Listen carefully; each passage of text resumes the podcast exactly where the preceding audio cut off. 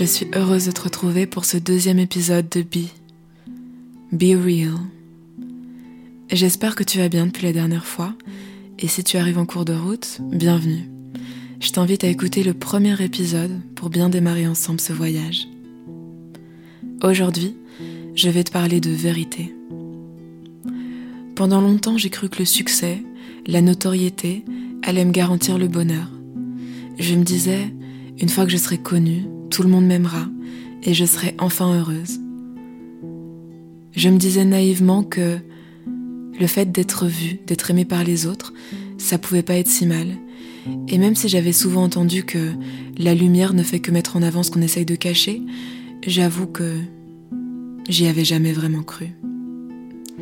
Eh bien, cette lumière, je l'ai prise de plein fouet. Et elle a été foudroyante pour moi. À 17-18 ans, comme je te l'ai expliqué dans le premier épisode, j'étais encore très ancrée dans mes anciennes croyances que pour exister, il faut être au regard des autres. Être vu, être aimé par les autres. Je me souviens du jour où mon père m'a parlé de ce nouveau concours de chant à la télévision.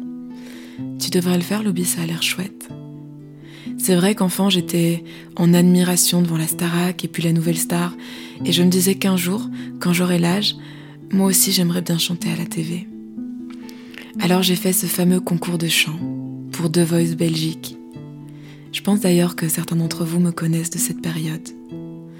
Je venais de finir les secondaires, j'allais rentrer au conservatoire de musique, les planètes me semblaient alignées. D'ailleurs, mon audition s'est très bien passée au point où j'ai fait l'unanimité auprès des quatre coachs. Mais comme l'émission n'était pas en direct et diffusée seulement quelques mois plus tard, j'avoue que j'ai un peu oublié et je me suis concentrée sur mes premiers mois d'études. Et puis le jour de diffusion est arrivé. J'ai commencé à voir en amont des petits articles de presse par-ci par-là et un journaliste m'a contacté pour me proposer de venir filmer chez moi le jour de la diffusion de l'émission pour voir ma réaction et celle de mes amis, m'a dit. Mes amis. Le premier hic. Oui, j'avais quelques amis proches, mais je me disais que pour avoir l'air cool, il fallait qu'il y ait beaucoup de monde. On pouvait pas juste venir me filmer chez moi avec ma famille et deux trois amis proches. Alors j'ai invité plein de gens, des gens de mon ancienne école, de mon ancien mouvement de jeunesse, des gens qui n'étaient pas spécialement bienveillants, qui ne m'appréciaient pas spécialement, mais je me disais, c'est ça qu'il faut faire il faut montrer que je suis entourée, que je suis aimée. À l'arrivée des caméras ce soir-là et à la diffusion de mon passage, l'énergie s'est complètement transformée. Et en un coup, je suis devenue le centre d'attention de tout le monde. Et j'avoue, j'avoue avoir aimé ça. Voir mon téléphone commencer à sonner, voir euh, de nouveaux amis, de nouvelles invitations, des centaines de notifications, je me suis demandé qu'est-ce qui a changé? Rien. Juste la lumière qui s'est posée sur moi. Et en un coup, on me voyait. Moi qui avais toujours eu l'impression de déranger, de pas être à ma place, de ne pas être tout simplement. Tout d'un coup, je devenais le centre d'intérêt de, de tout mon entourage. J'avoue, j'ai plongé pieds joints dans cette nouvelle lumière. Et partout où j'allais, on ne s'intéressait qu'à moi. Qu'est-ce qui va se passer maintenant? Ça y est, c'est parti pour toi. Je l'ai toujours su. Est-ce que tu peux faire une chanson pour mon fils, pour l'école de ma cousine? On t'aime tellement là-bas. C'était un jeu touchant, oui, mais dangereux aussi. Dangereux pour moi qui étais encore si fragile à l'intérieur. Le problème, c'est que je me disais que personne ne voulait voir ce qu'il y avait vraiment à l'intérieur de moi. Je me disais que si ces nouveaux amis, si ces nouvelles personnes voyaient mes peurs, mes doutes, mon manque d'amour de moi, je correspondrais plus à l'image qu'ils avaient de moi. Et alors ils partiraient, ils se désintéresseraient de moi.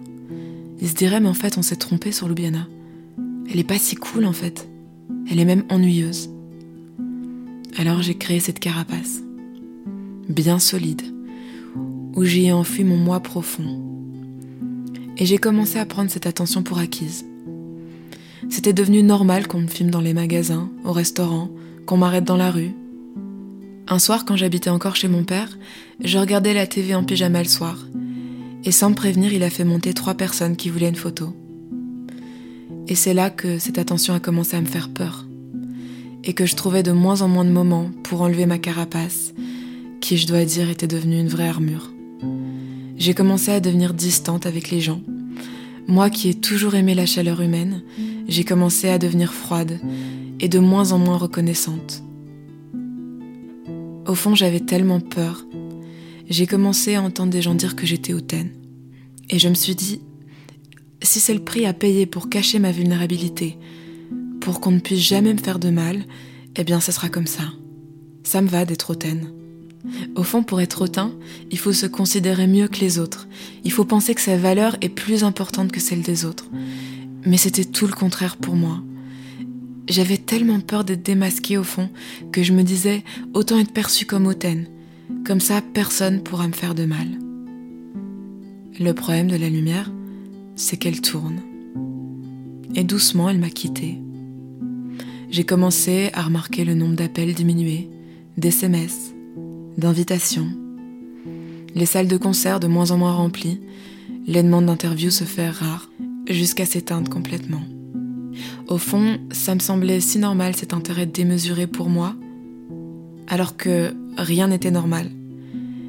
Et je me suis retrouvée bien seule, seule avec moi-même, avec ces mêmes démons, que la lumière avait juste animé davantage. Ce qui fait le plus mal quand la lumière s'éteint, c'est de se dire qu'elle ne m'a jamais éclairé moi, mais juste une fausse image de moi, ma carapace. J'étais tellement en demande, en demande d'amour, de validation, d'attention, que je n'ai pensé qu'à recevoir, recevoir et prendre. Mais moi, qu'est-ce que j'ai donné moi? Qu'est-ce que j'ai partagé? Qu'est-ce que j'ai échangé de vrai? Je m'étais même jamais posé la question.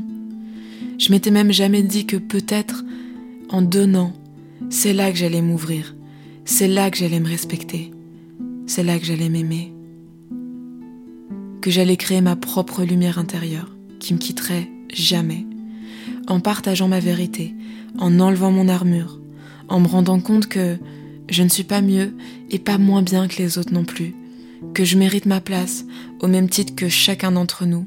C'est à ce moment-là que j'allais créer ma flamme intérieure, qui elle ne me quitterait jamais. Au fond, je savais que pendant toute cette période, la seule chose sincère que j'avais véhiculée, c'était ma passion et mon amour pour la musique. Je savais qu'au travers la musique, j'avais véritablement de belles choses à donner, à envoyer, à partager. Alors je me suis dit que s'il fallait que je recommence tout, dans l'ombre, pour pouvoir donner cette fois-ci, je le ferai, sans me cacher. Cette fois, j'allais être vraie. Et à chaque fois que la vie allait titiller mon ego, allait titiller mon ancienne armure, à chaque fois que j'allais entendre Tu fais encore de la musique? Ça fait longtemps. On ne va plus nulle part. C'est dommage, t'aurais pu faire une belle carrière. J'allais me répéter doucement, calmement, avec confiance. Loubi, be real. Parce que oui, la vérité est l'une des plus belles forces de la vulnérabilité. Merci. Merci pour ton écoute. Si cet épisode t'a plu, n'hésite pas à le partager à quelqu'un à qui ça pourrait faire du bien et à me laisser 5 étoiles sur ton appli de podcast préféré. Oui, je sais, ça peut te paraître bizarre, mais c'est la seule manière de faire connaître le podcast et de faire que on soit de plus en plus à voyager ensemble sur le chemin de soi. À bientôt pour le prochain épisode de Bi. Prends soin de toi.